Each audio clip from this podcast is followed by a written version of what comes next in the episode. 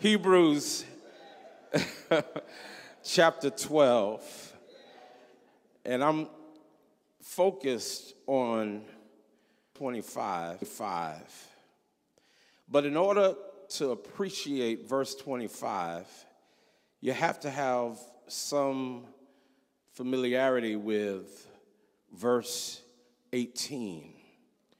So, starting from verse 18, just glimpsing at it for whoever's going to preach that text, he says, or he writes, You have not come, y'all in Hebrews 12, verse 18, you have not come to something that can be touched, a blazing fire and darkness and gloom and a tempest and the sound of a trumpet and a voice whose words made the hearers beg that not another word be spoken to them.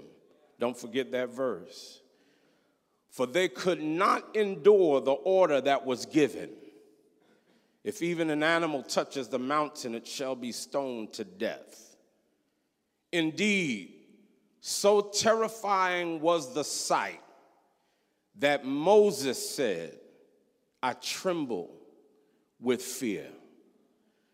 But you have come to Mount Zion, the heavenly, and to the city of the living God, the heavenly Jerusalem, and to innumerable angels in festal gathering, and to the assembly of the firstborn who are enrolled in heaven, and to God, the judge of all, and to the spirits of the righteous made perfect, and to Jesus, the mediator of a new covenant, and to the sprinkled blood that speaks a better word than the blood of Abel. Verse 25. See that you do not refuse the one who is speaking. For if they did not escape when they refused the one who warned them on earth, how much less will we escape if we reject the one who warns from heaven? At that time, his voice shook the earth, but now he has promised, yet once more, once more, not only the earth, but also the heavens. This phrase, yet once more, indicates the removal of what is shaken, that is, created things, so that what cannot be shaken may remain. Therefore, since we are receiving a kingdom that cannot be shaken, let us give thanks by which we offer to God an acceptable worship with reverence and awe. For indeed, our God is a consuming fire. The letter that we call Hebrews is one of the best written letters in Scripture. Not for content, because all of Scripture is of the right content, but the Hebrew writer has a rhetorical approach that all of the writers in Scripture come second to. Hebrews may actually be less of an epistle and more of a sermon. Less a sermon to letter to be read and more of a sermon to be preached. There's some techniques in the writing that suggests it's supposed to move the audience not only intellectually, but also emotionally. Not only to uh, fill their minds with the knowledge of the Word of God, but also to move that mind to have faith and trust in God. And as it is written as such, it is written surrounding a number of warnings and exhortations. And we come to the last warning and thereby the last exhortation. Verse 25 See that you do not refuse the one who is speaking. And the title of this lesson is An Offer We Can't Refuse. That's violence that are, those are words that are meant to express a threat, but at the same time, a promise. And I know, I know y'all know about the Godfather as, as he was talking about making a deal for one of his people. Someone asked, Well, what are you going to do about so and so? And he answered very clearly, I'm going to make him an offer. He can't refuse. But we're not here to talk about the Godfather. But you do need to know about our Father God. That everything is not just about rainbows and love and kindness and tender, that there is aspects of our God that we must respect him and fear him. Matter of fact, it closes, I believe that, of, of course, the Hebrew writer is going to have some closing remarks, but the warning part closes with the understanding that our God is a consuming fire. And what the text is saying is that he speaking, he spoke before in times past he spoke, verse 18, you have not come to something that can be touched, a blazing fire, and a, a darkness and gloom, and a tempest, and the sound of a trumpet, and a voice whose words made the hearers beg for him not to speak anymore. There was a time when God spoke and the recipients of the message were so afraid that they told Moses, You go find out what he's saying, come back, tell us what he said, but we don't want to hear him speak to us. There was a time when God spoke and they were afraid and could not endure. But now the writer, very craftily and very uh, eloquently, is telling them that the same God who spoke with lightning and darkness and fire and tempest and earthquakes in times past is the same God. Not a new God, not a new mannered God, not a more graceful God. He's the same, the same God who shook the earth then is the same God who is speaking now. There needs to be respect for the one who is speaking. There is a threat, even in the writing, that lets them know this is not a God to be ignored.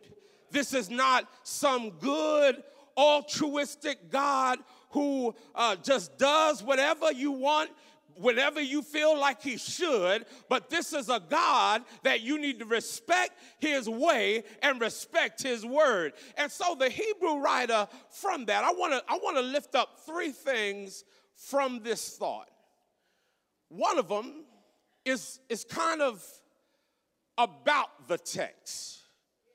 Because I want to fall back on the fact that here you've got Christians who are being tempted to fall back into Judaism, or Christians who will go into apostasy because of the coming, because of the trial that they are enduring now, but the intent or in uh, growing increase of the trial that is coming in a few years. That, that the Hebrew writer is seeking reason with build up their faith.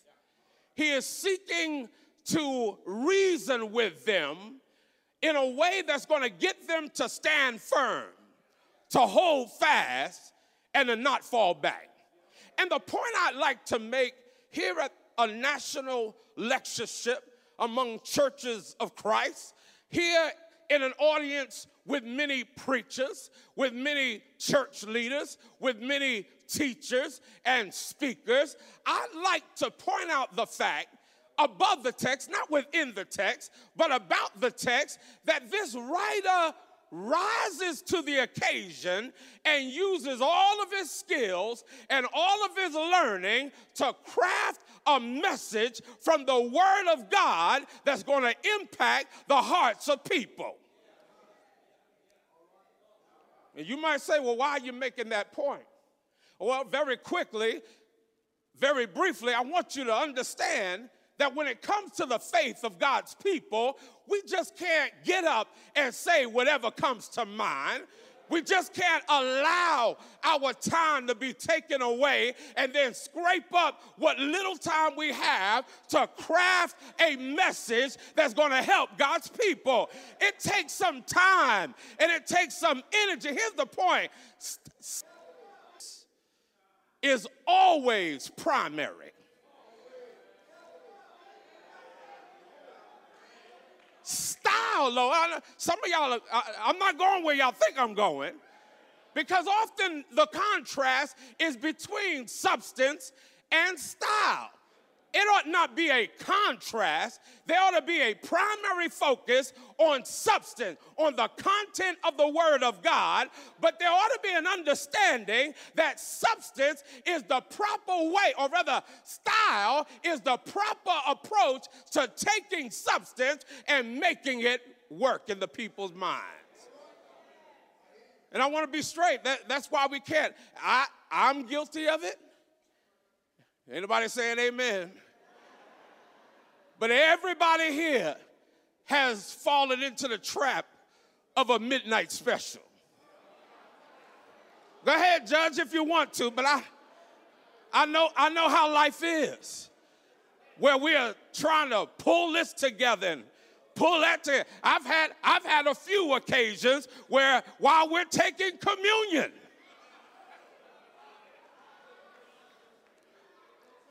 And while that may happen, that ought not be the norm to help God's people. It requires put no time so you can get the content, but then putting in the time so you can know how to say it. You ought to know what to say, but you ought to put some time and creativity in your mind on how to say what to say in order to impact God's people. And so, and so that's point number one. That's above the text.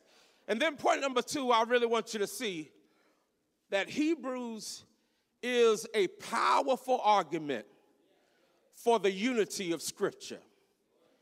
And if you can't say amen, old church would say, well, somebody say, help them now, Lord. But the book of Hebrews is actually an exposition in Scripture of Scripture. Let me do it one more time. Now, y'all get nervous. You hold your breath when we say exposition. He is explaining Scripture. What's his purpose? To build up faith. The people are falling back. They are, they are, they are afraid. They are, they're, they're, they're turning away from Christ and so, to help them with their faith, he exposes not a new thought. He does not give them a faith philosophy. He does not give them certain reasoning to help their faith. The Hebrew writer says, Look at the scripture. I think it's a grand example of what exposition is all about. It is an ex, it is an expose of scripture. And so Hebrews is an exposition of scripture in scripture. And all through the text, one third of 303 verses are from Hebrew scriptures. And the message that the Hebrew writer has that we're centered on in 1223 is that God is speaking. I think you missed it. As he's talking about the whole, the, what we call the Old Testament, which is, you know, church, for a church that speaks where the Bible speaks and we're silent, where the Bible is silent, I want you to do the study and see where is there a place where scripture calls the old what we call the old testament old testament? Y'all lost i lost you. I lost myself. It's all right. I lost myself on that one. Let me let me back it up. You you would you would you would be challenged to look in scripture and see if there's any reference of the old you're referring to god's word Y'all can't say amen. You'll, you'll find plenty of Old Testament referring to the old covenant that is passed away. But when it comes to the word of God, none of God's word is passed away. All of God's word is relevant. Matter of fact, the Hebrew writer said that the word of God is alive. So when we throw Old Testament on a prophecy or Old Testament on a on a on a on a psalm or Old Testament or scripture, we have to be careful how to rightly divide what that means. All of the word of God is good for our faith. And so the Hebrew writer, yeah, you got to rightly divide certain passages. That's right. You got to rightly divide all passages, but you can't just say that none of it is right because it's Old Testament. All of it is the Word of God. And so, number one, style is secondary to substance but necessary for persuasion. Number two, Hebrews is a powerful argument for the unity of Scripture. And then the thought that really is represented in our reading is that God is speaking. Lifts up these Hebrew passages, and he is talking to the new covenant faith to let people know in the new covenant faith who have left Moses and now they're following Christ to keep on following Christ. How does he convince them? Through the word that was written by Moses. How does he convince people who have who have left the old way and now have embraced the Messiah, how, do they, how does he convince him, them to keep on trusting in the word? He tells them all through the passage, all through the letter, that God is speaking. His opening, chapter 1, verse 1 God, who at various times and in divers ways, spoken times past to the fathers by the prophets, hath in these last days spoken to us by his son. His issue is that God is speaking. Amen. Verse, verse, matter of fact, his first exhortation, chapter 2, verse 1. We must give more earnest heed to the things we have heard, lest at any time we let them sleep. For indeed the gospel was preached to us as well as to them, but the word, the, but they didn't preach to us, he says, as it was to them of the past, but they did not mix it with faith. Over and over and over again through the scripture, he is telling them that God is speaking.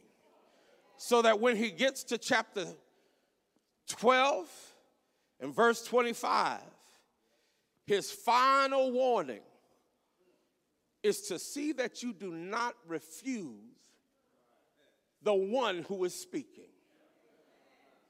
How is he speaking? He's speaking through Moses. Matter of fact, there's an interesting argument out of verse 24 It says, and to Jesus, the mediator of a new covenant, and to the sprinkling blood that speaks a better word than the blood of Abel. See that you do not refuse the one who is speaking. Well, people have argued, well, who is speaking? Is it Jesus through his blood? Or is it God who is speaking to everybody? I want you to, I want to answer it by saying, I, I take a, I take a cheap shot answer. I say both of them. That God is speaking like he has been speaking. He spoke through the prophets, he spoke through Moses, he spoke through angels, he spoke through weather, he spoke through a donkey's ass, he, uh, he spoke, he spoke through a men of old, he spoke through women, he spoke through all, and he's speaking through Jesus. As a matter of fact, not only did he speak through all of them, but even the writing of the Hebrew writer, God is speaking to their faith. And what it does is it ought to help help us remember something that we've already accepted is that the Bible is the Word of God, not a dusty historical book that tells us of times past. That if you want to hear God speak, you need to start digging into the Word of God. You are not looking at what God said, you are looking at what God is saying. You need to know what He is saying to your situation, you need to know how He is addressing addressing what you are going through. It's written to them, but it's written for us because an eternal God is continuing to speak. In 20, 2015, it was a rough year for the Wilsons. That was the year I had my heart attack. Hey man, I made it. Relax. I'm doing better. Amen. Uh, matter of fact, after I got out of the hospital, I finished up my classwork and graduated with my uh, master's in human services. Amen.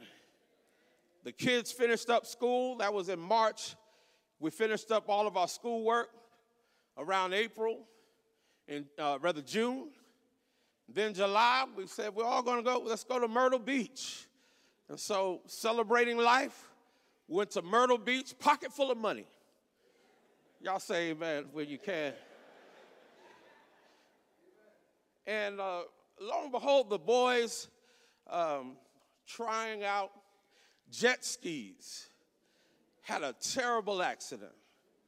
Uh, and uh, David, my oldest son, broke his, both of them had broken legs. David's foot was cut up, but he was awake. Dominic, my 15 year old, he was 15 year old at that time. Um, he hit a pole. Amen. Y'all, please, he's all right. He's, he's okay. He's, I know you're in the story with me, but he, but he hit a pole. Grace is all through this story. He hit a pole. It was going too fast. Hit a pole. He was knocked unconscious. But by the time in shallow water with his face up, praise God. Uh, but by the time we got him and situated, got him to the hospital, he had been unconscious for enough and groggy to where the, uh, the technicians didn't want to take a chance. So they put him under what's called a medically induced coma. Because they was not they weren't sure about his neck his brace his bones his head so they put him to sleep. All right and that wrecked me because I, I knew he was going to be all right. By faith, I believe he's going to be all right. Once he landed face up in the water, I knew he was going to be all right. But I didn't know if he knew that he was going to be all right. So while they had him under an induced coma, I was a wreck. You know, because I couldn't talk to, to Dominic me and Dominic had a relationship where he listened to his father. Where if he was acting up in school and I was on a gospel meeting, I don't care how far away I was, I could call home and get say, say to Kathy, get him on the phone. And if I could just talk to Dominic, he could go back to school ship too. Don't have to touch him, don't even have to be there. He had a way, we had a relationship where if he could just hear me, he'd get himself straight. But now I'm in trouble because he's in a coma. I don't know what he's thinking.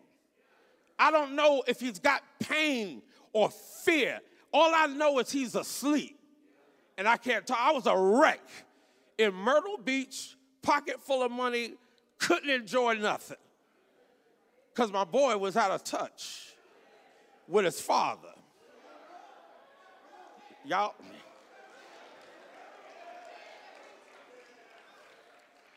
And, and so about two days later, they finally said, well, we're gonna, we're gonna reduce the medication and Dominic is gonna start to come out of the coma, but not fully. And they, they told me that he'll be able to hear what you say. So I was ready. When the, when, the, when the medication was, after a while, they said you could try and see if you could talk with him. I put my finger in his hand like I did when he was a baby and said, Dominic, if you could hear me, Dominic, squeeze my finger. And he squeezed my finger. Dominic, if that's really you,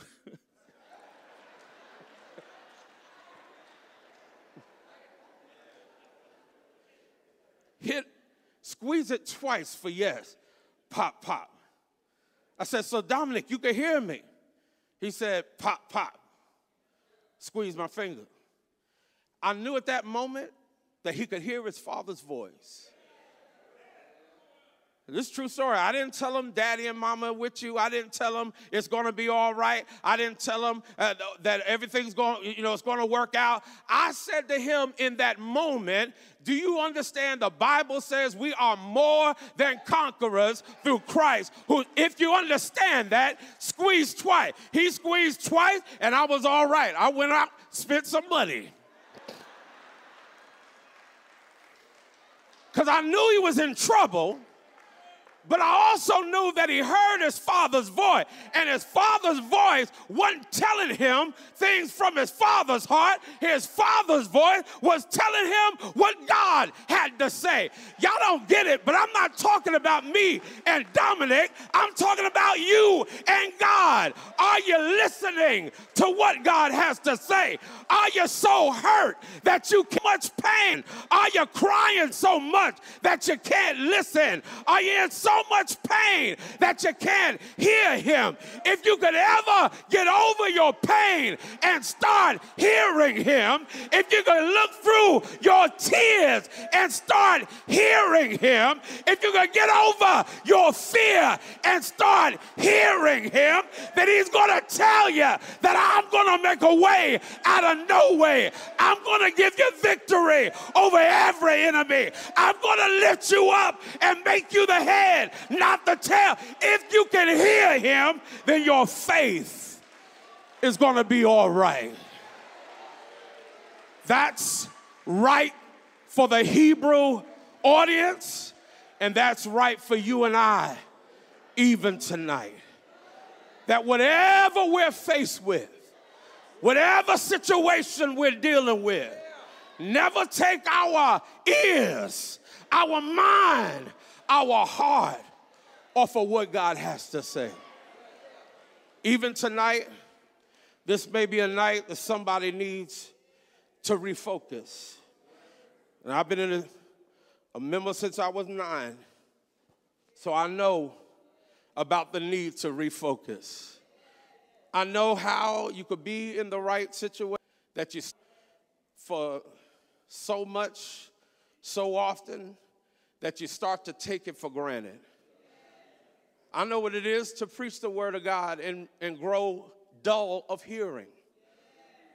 I know what it is to, to, to study the word of God and think you're studying it for performance rather than studying it for growth. But maybe a word like this would help somebody say, I need to start paying attention.